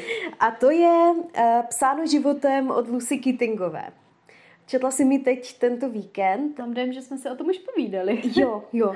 A ta knížka, já nejsem vůbec cílovou skupinou pro tu knihu, protože ta je o holce, která je sedmnáct a o dvou klucích, kterým je osmnáct a ona se rozhoduje, kterýho si vybrat. De facto jako. Mm, tak je hezký milostný trouhelníček. Aha. Mm-hmm. Ale Lucy Keatingová je spisovatelka tedy té knížky a taky je to spisovatelka v té knížce. A my se dozvídáme, že ona píše život té hlavní hrdinky. Jejíž jméno jsem zapomněla. Ehm, každopádně ta Lucy se zjeví v tom příběhu na nějaký hodině, hodině autorského psaní nebo na něčem takovým. A ta naše hrdinka zjistí, že ona jakoby píše ten její život. A teď je tam spoustu situací, kdy jakoby kniha si dělá de facto srandu z toho svého vlastního žánru. V momentě, kdy, kdy ty postavy, nebo ta postava se chce vymanit z toho, aby někdo korigoval a řídil její vlastní život. Jo. Teď já jsem jakoby se nacházela často v takové situaci, kdy jsem byla jako nasraná na tu postavu, že jako proč to hrotí, proč si zbytečně šlape po štěstí, když se jakoby vlastně může mít dobře v tom sepsaném příběhu, tak proč nutně potřebuje teda vyskočit z toho příběhu pryč a řídit si svůj život sama, jo. Uh, ale musím říct, že zase je to prostě jako originální námět neotřelej. Ono to, že se tam zjeví ta spisovatelka, nebo že ona zjistí, že je postava, tak je napsaný už na přebalu knížky. Ale já jsem čekala, že to bude jinak. Já jsem čekala, že spisovatelka bude sedět někde u svého domu u bazénu a tam se někde zhmotní ta její postava z knihy. Ale celkově to bylo tak jako na pomezí toho, že jsme nevěděli, jestli jsme v knize, jestli jsme v reálném světě, jestli Lucy byla jednou z postav v knize, jo, co se vlastně dělo. Na to, že to byla fakt jako taková vycpávková knížka, kterou jsem si vzala z knižního klubu, myslím za dvacet devět kaček, abych neplatila poštovní, tak mě to strašně mile potěšilo. Fakt, že jo, a hlavně tím, jak jakoby ta knížka si nad sázkou dělala srandu tady z toho svého vlastního žánru, z těch milostných trojuhelníků a, a podobně, že jsem si to čtení fakt užila a č- četlo se mi to hrozně dobře, hrozně rychle. Jo, že jsem fakt sto padesát stran přečetla úplně závratným tempem, ani nevím jak. Mm-hmm. A uh, fakt, jsem, fakt jsem čuměla, takže to, to pro mě bylo příjemný. Taková ta typická malá milá kniha, jak ty říkáš. Jo, jo, jo, jo, to byla pěkná, jak malá, tak milá, obojí. Obojí v tomto případě sedne. Jo, jo. A ani mi nevadilo, že vůbec není jako na mou cílovou skupinu. Mm. Žádní padesátníci. Ale tak svým způsobem tě to překvapilo, že jo, být tam typický milostný trůhelník, tak si myslím, že asi se ti to tak hezky číst nebude, ale no, tím, že to bylo obohacený něčím no, jako zajímavým. No hlavně, tak... jo, hlavně to, že jako fakt jsem nevěděla, jestli je to reálný svět, jestli je to v knížce, co se děje. Prostě takový jako trošku najednou sci-fíčko, ale, ale moc dobrý, fakt mě to bavilo. Takže tedy eh, další kniha od Gilse, Gilse nebo Gilese Miltona. Nejsem si úplně jistá, jak se jméno tady toho autora vyslovuje, uh, což je historik. Se jmenuje Když Hitler bral kokain a Stalin vyloupil banku. To je geniální název. Je toto. to geniální název a celá ta knížka je strašně super. Je to spousta jak kdyby zajímavých historik z historie. Každá je tak na tři stránečky a je tam fakt jako spoustu zajímavých věcí, které bych se jinak nedozvěděla. A jako, že, si to, že se fakt autor drží faktů, mm-hmm. nebo si ano, to vymyslel, Ano, fakt jo? Jsou to historický fakta. Třeba hrozně zajímavá byla příhoda o uh, vojákovi japonským, který byl odvelený se svou skupinou, družinou na uh, jeden z ostrovů filipínských a vedl tam druhou světovou válku dvacet let po jejím skončení, protože se k němu nedostala zpráva, že Japonsko jako prohrálo a že válka dávno skončila. A když se k němu ty zprávy dostaly, tak on to považoval za fámy a propagandu nepřítele. Takže dál jako na tom opuštěném ostrově bojoval a odmítal s tama odejít, i když mu jako projeli, přijeli ho zachránit. Teprve když přiletěli jako oficiálně generál a tak. Po těch dvaceti letech ti hodnostáři japonští ho přijeli zachránit, tak teprve jim uvěřil a odjel s něma domů. Prostě úplně perfektní historka, nebo tam byla Hej, ale to je kapitolka. Úžasná jako vlastenecká tady loajalita neskutečná. Tyjo, to, to mělo dostat vyznamenání nejvyššího tam no, kalibru. No, jestli se nakonec nějaký snad tady nedostal, jo, ale to je největší japonský vlastenec. A pak tam byla třeba zajímavá historka o posledním čínském kastrátovi. Já jsem ji přejmenovala na nejsmolnější člověk na světě. To je uh, kluk, který jakoby od dětství aspiroval na to, že bude, kast, že bude um, eunuch v tom paláci.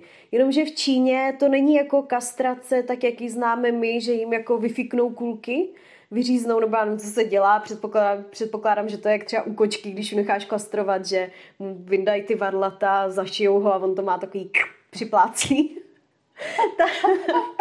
Tak v Číně se seká celý penis. Jo.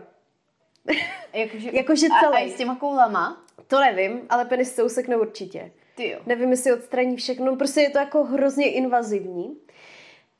Už se to nedělá, jo? Už jako řadu let.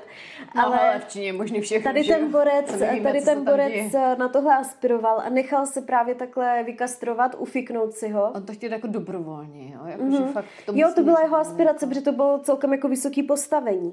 Proboha, proč? Hmm, to, tam, tam to bylo popsané, ta motivace, já si to úplně přesně oh. nepamatuju. A no vtipný na tom je, proto mu říkám největší smolař na světě, že e, tři týdny poté, co se nechal takhle jako vykastrovat a vzpamatovával se z toho, tak ten císař jakoby padl a celá tady ta éra těch kastrátů skončila.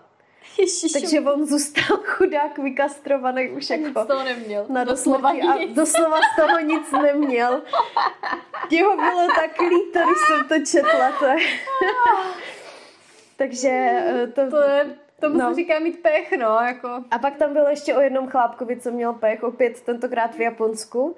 A to byl borec, který se pohyboval v Hirošimě v době, kdy tam zhodili atomovou bombu. Přežil s nějakou malou dávkou radiace. Odjel do Nagasaki, vyprávěl o tom kolegům. To a zhodili bombu na Nagasaki. A on tam zase byl. nejvtipnější na tom je, že tady ten týpek, on i jeho manželka přežili.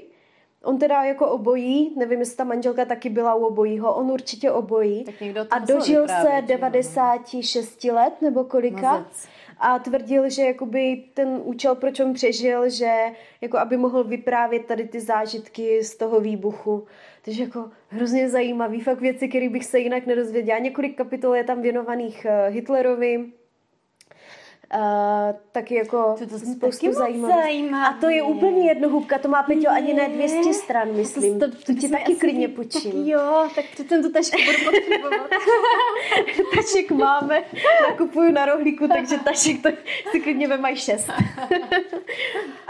takže to je Giles, Giles nebo Giles Milton. A poslední z těch malých kni- milých knih je kniha od Jasona Rekulaka, nebo Rekulaka, nevím, jak se to čte zase. Na to už taky máme recenzi. Jmenuje se Nedobytná pevnost. A na té knize stojí, že je to kniha z dob internetového pravěku, což je, odehrává se to na začátku devadesátých nebo na konci osmdesátých let. A byla bych, asi si myslím, že na začátku devadesátých nebo na konci osm... Hmm, nepamatuju si to, prostě v době počítačového pravěku. V době Nintendo a Atari a tady těch jako starých herních konzolí. A je Jestli to taková... nás poslouchají nějaký patnáctky, tak vůbec nevím, vůbec, co teďka, o čem vůbec. Hmm. Ale nás naštěstí... Asi krom... patnáctky neposlouchají. Ne, ne, ne, jednou za čas moje sestra, si myslím, ale jinak ve statistikách nemáme nikoho takhle. Blbý je, že už ani ty dvacet a dvacet pět letí lidi jako neví, o čem je řeč. Hmm. Jako klasický Atari s tím, s tou páčkou, to zná málo kdo, že to byla páčka, čudlík a černá obrazovka, na které se hýbaly pixely. Chvilku jsem taky musela zavířit v paměti, no. jako jo, ale dala jsem to, dala jsem to úspěšně. No hele, a to je kniha, která vypráví mm, několik takových drobnějších příběhů, které se setkávají u těch dvou hlavních hrdinů. Zase s hrozně silným jako momentem a má to silnou pointu ke konci, ale... Uh, dva, mm, takhle, je to jedna z knih, za, kde jsem se styděla za, za chování hlavních postav a to je asi tím, že jsem nikdy nebyla pubertální kluk. V době, kdy ještě nebylo porno takhle volně dostupné, tak ti naši pubertální čtrnáctiletí kluci se chtějí dostat k časopisu, k Playboyovi, kde na hlavní stran, straně a na té prostřední dvojstraně je nějaká kočka, která uváděla Price is Right. Uh, jako fiktivní, ten pořad je uh, reálnej, ale ta kočka je z toho jako fiktivní a pochází z toho jejich malého městečka. A uh, oni chcou si koupit ten časák, ale samozřejmě jim to nikdo neprodá, protože jim nebylo osmnáct, tak vymýšlejí takový různý plány, jako že se převlečou za biznismeny, nebo že zaplatí uh, nějakým klukovi, ať mu ty časopisy koupí a ten mezi tím zdrhne zadním vchodem s těma jejich penězma a takový jako uh, vtipný klučičí momenty, ale pak se začnou zaplítat s takovou jako partou, s takovými jako staršíma klukama, kteří tam z toho cítíš nějakou čertovinu, pak se to celý zamotá. V mezičase ten náš hlavní hrdina se uh, jakoby chce dostat do toho obchodu a skamarádí se s dcerou majitele, protože oba dva mají zájem na tvorbě počítačových her, na kódování. A tam mu ukáže, že je mm, soutěž vyhlášená a jako pro mladý autory počítačových her, že kdo umí kódovat a je mu do patnácti let, tak se tam může přihlásit a pak spolupracují na té hře. A postupně si získávají vztah jak s tou holkou, tak s tím jeho otcem. Um, a tady bych to jako stopla ten popis, protože pak už to začne být zajímavý a dramatický a dramatický a zajímavý, ale konec je krásný a sluníčkový. Takže to byla fakt jako pěkná, milá kniha, taky jsem ji měla přečtenou snad za den nebo za den a půl. Mm. Úplně, úplně jako peckovní a hrozně, hrozně rychle, hrozně snadno se to četlo. Takže, uh, takže Nedobytnou pevnost fakt doporučuji. A tím jsme uzavřeli malé milé knihy. Poslední, co tu mám, a doufám, že to tě naláká, protože o tom bych si jako ráda s někým popovídala. Teďka budeme mít toho Zaklínače jako sérii. Aha. A líbilo by se mi, kdybychom udělali sérii tady na tu fantasy sérii. Cesta šamana? Cesta šamana. Cesta šamana, já si myslím, že by se ti to mohlo líbit, uh, protože to je sluníčkové za A. Mm-hmm.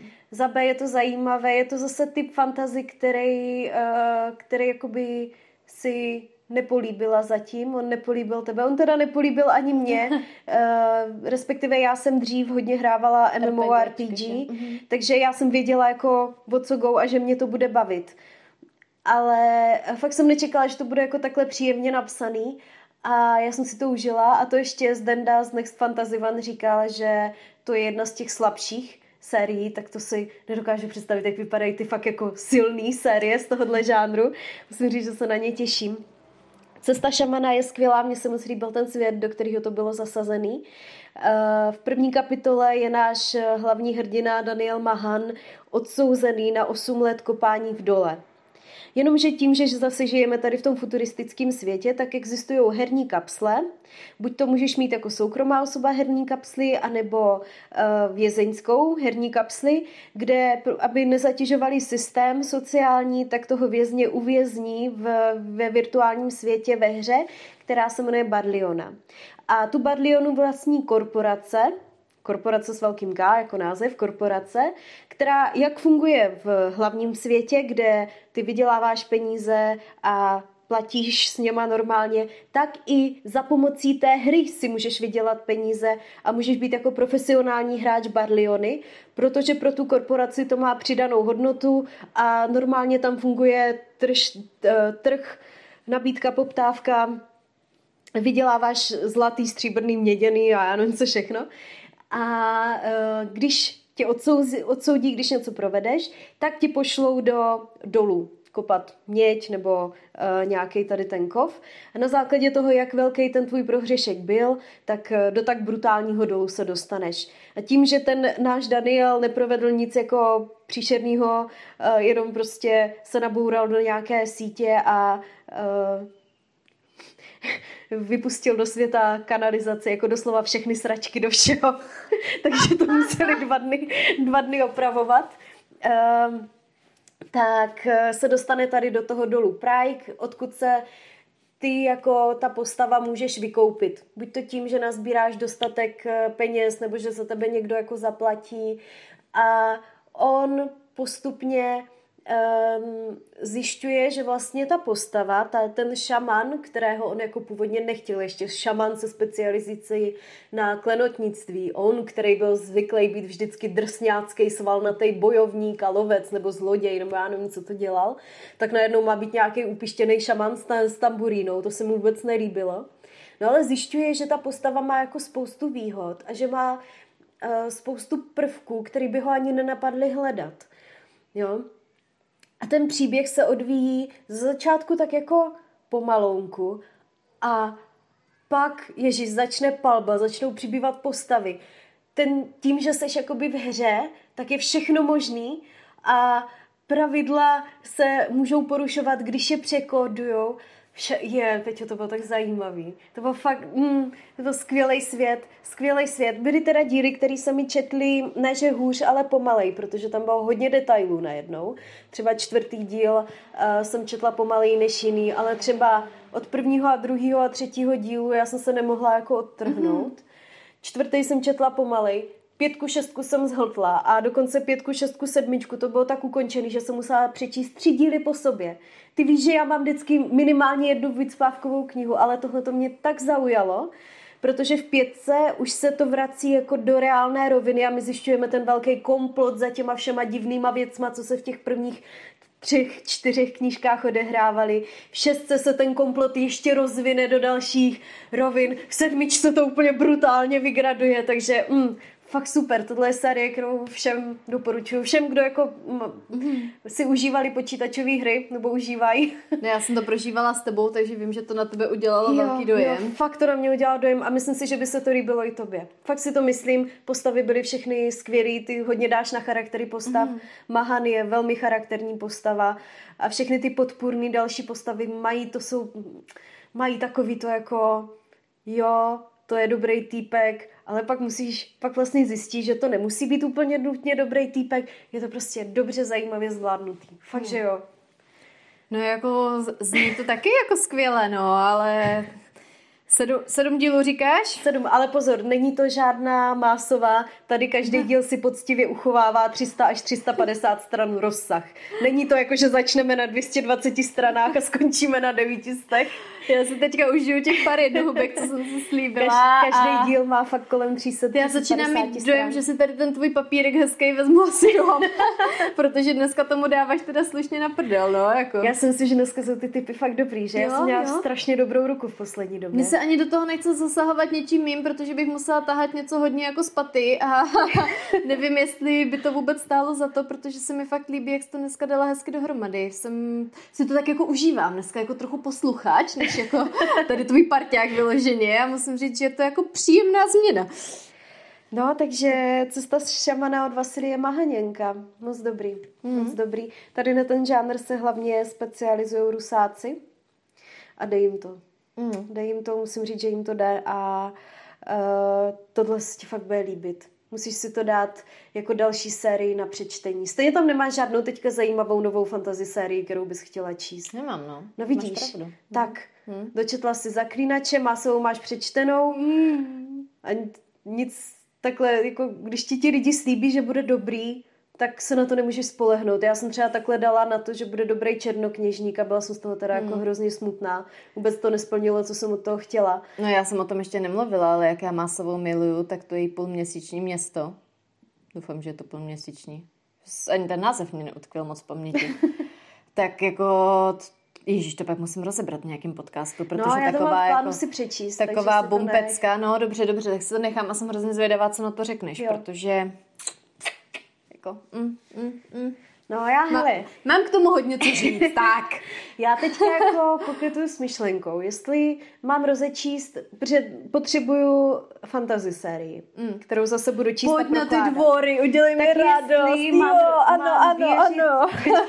Jestli mám věřit recenzím a pustit se do Mistborn, ne, aby to nedopadlo jak s tím Černokněžníkem. No, už teďka jedno zklamání máš. A nebo jestli fakt jít do těch, do těch dvorů, no.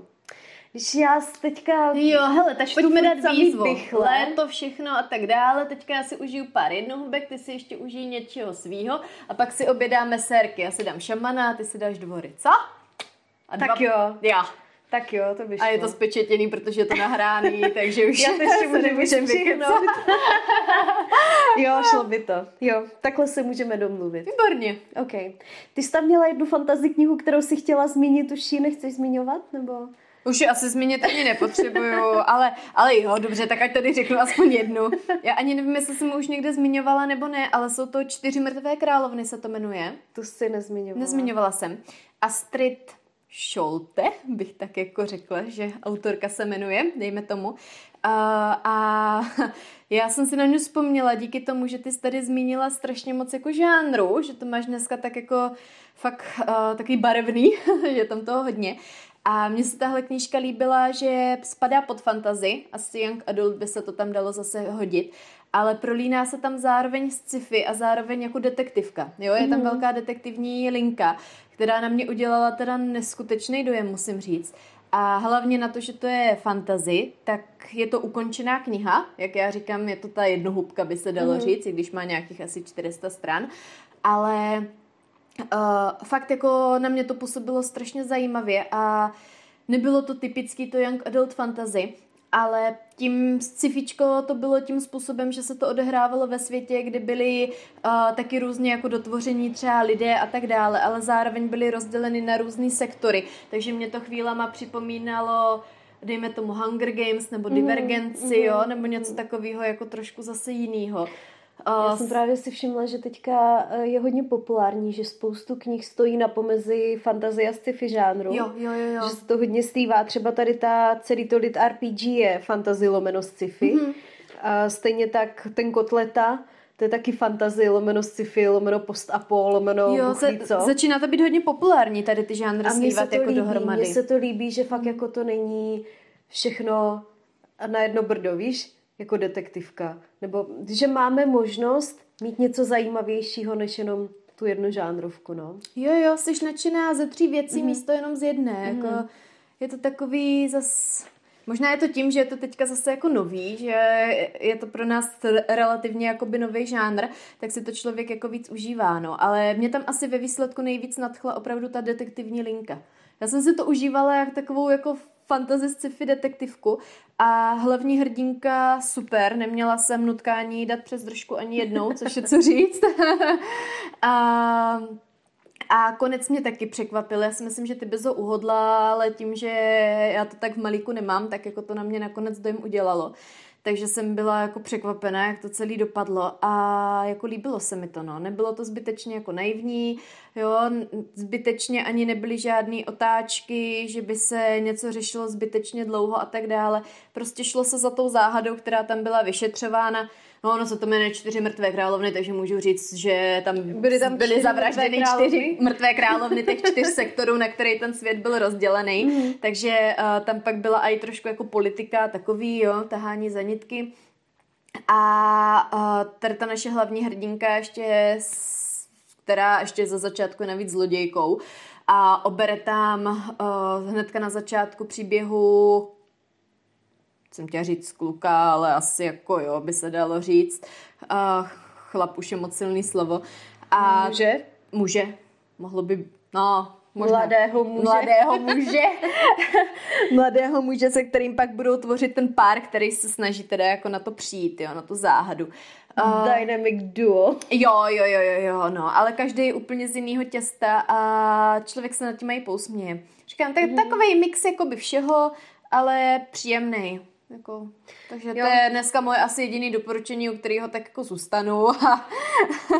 to je vždycky příjemný prostě narazit na nějaký jako novej neotřelej nápad. Jo, Já jo, jsem byla jo. podobně nadšená z toho Sběratele motýlů, protože to bylo taky nový a neotřelý. Jo, to fakt hnedka po první větě, co jsi to řekla, tak mě to zaujalo.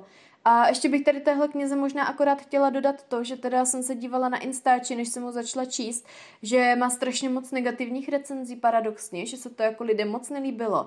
A já doteď teda netuším proč, protože fakt jako na mě to dojem udělalo, ale musí to člověk brát jako tu jednohubku. No, jako ona spoustu lidí, co čte jenom to fantasy, a byla jsem i já, tak očekává nějakou velkou fantasy ságu, že jo, která bude... Možná globálně, víš, když člověk upadne do takového toho, tohle to je moje cílovka, mm. a pak to vypadá, že je to jako cílený na jeho skupinu, ale je to něco jiného, tak spoustu lidí to podle mě jako špatně snáší. No, no, no, není schopný otevřít ten prostor už v hlavě a dát jako tomu šanci a jde jenom tou jednou cestou. Je to škoda. Říkám, na mě to dojem udělalo, já si myslím, že to bylo taky příjemný čtení. Že jsem hrozně pyšná na to, jak ty si otevřela svou hlavu novým žánrům a novým literárním zážitkům. Fakt, že jo? Že? Teď, já jsem to teda teď, vůbec nečekala, že jsi taková hvězda. Takže vidíš, jak jsi jo, s tomu děkuji, bránila jo. na začátku, jak si kolem sebe kopá a je to prima. A já si myslím, že jestli přečteš Sběratele motýlů, tak úplně objevíš novej svět. Se těšíme i na tu pandemii, jako fakt jo, musím říct, že já třeba miluji seriál Živý mrtví. Mm-hmm. A to, to, ať se řekne pandemie, nevím proč, vždycky si vzpomenu na tenhle seroš, byť tam běhají zombíci, tak svým způsobem to je pandemie, že jo, která se tam rozjela. A to mě teda hrozně jako baví teďka, no, tady tyhle věci, tak uvidíme. Jsem to zvědavá. No a ještě tam mám teda jednu jednohubku, kterou jsem si říkala, že musím přečíst, kterou jsem si koupila, abych měla poštovné zdarma. A zapomněla jsem pomalu i ten název, myslím, že se to jmenuje Zaslíbená. A má Aha. to být uh, retelling na Šípkovou Růženku. Jo, jo, to jsme jo. si možná taky říkali někdy, ale... A to vypadá na hroznou bychli, to jako není jednohubka. Jednohubku mm. si představuju do dvě stě padesát stran, ty jsi to otevřela, to má čtyřicet tisíc řádků na stranu. Jo, je to trošku... písma osm, jo, jo. stran, jako jo. A jsem na to jako svým způsobem z, zvědavá, protože no. víš, že já retellingy jako moc nemusím, to úplně není můj šálek, teda čaje, kávy, nevím, něčeho. Ale když jsem četla tu anotaci, tak mě to jako upoutalo, no. Mm. Je, uvidíme, no. Uvidíme, obálku to má také hezkou, na to já taky dám, že jo, to nebudu, nebudu říkat, že ne. Takže taky to mám na programu, no. No je toho na programu strašně no, moc. Jako vidíš, no. vidíš, co se z toho, co se z toho vyvane. Jo, tak to už objevíme, že já to poznám po třech stránkách, že jo. No, tak to bylo dnešní četba čaje čisté čakry. My doufáme, tak že jste si epizodu užili. A já jsem si ji užila. Já jsem si ji taky užila. Já jsem ráda, že jsem mohla podělit uh, o knížky, které mě nadchly. Doufám, že jsem se moc často neopakovala. Fajn, super, skvělý, báječný, skvělý, užila, báječný, skvělý, fajn. Ale tak když tak se s tím smíříte, prostě pro jednou, no, tak já už pak budu zase kultivovaná. Tak a teď mě jdi pro tu tašku a já ti tady vyberu do knihovny. já, jdu, já jdu Peti pro nějaký kufr na kolečkách a pomůžu jí to odnést domů, protože je ve stavu, ve stavu požehnaném a nemůže se s tím vláčet. Dvakrát požehnaném, hurá, hurá. No, hurá, hurá. Na vás se budeme těšit u příští epizody. Všichni fanoušci Zaklínače, těšte řekněte, se, to, těšte se. řekněte to dalším fanouškům a řekněte to svým rodičům a rodičům jejich rodičů, že příští epizoda se bude rozebírat Zaklínač. A já teda nechci jako předestírat, mm. ale myslím si, že to budou dokonce epizody dvě, protože já mám spoustu názorů na seriál a bohužel jen velmi málo z těch názorů je, negat- je pozitivních. Takže bych chtěla specificky ještě projet rozdíly mezi seriálem a knihama. No a to je teda průšvih, protože já se seriál musím pustit znovu, aby jsme to já stihli. Si to, já si to taky musím pustit znovu, ale vůbec se na to netěším, budu toho teda trpět, budu to skládat pucle a trpět. No, velmi. Aby jsme to stihli totiž natočit, tak asi teda teďka týden nic nebudu číst a budu koukat na Zaklínače, takže moje plány zase jdou stranou. Ne, já ti počím ty dvousetstránkový, to ty máš svým rychle čtením za večer. Oh, dobře, dobře, tak takový je plán, přátelé, a my se na vás budeme těšit zase příště. Tak se mějte.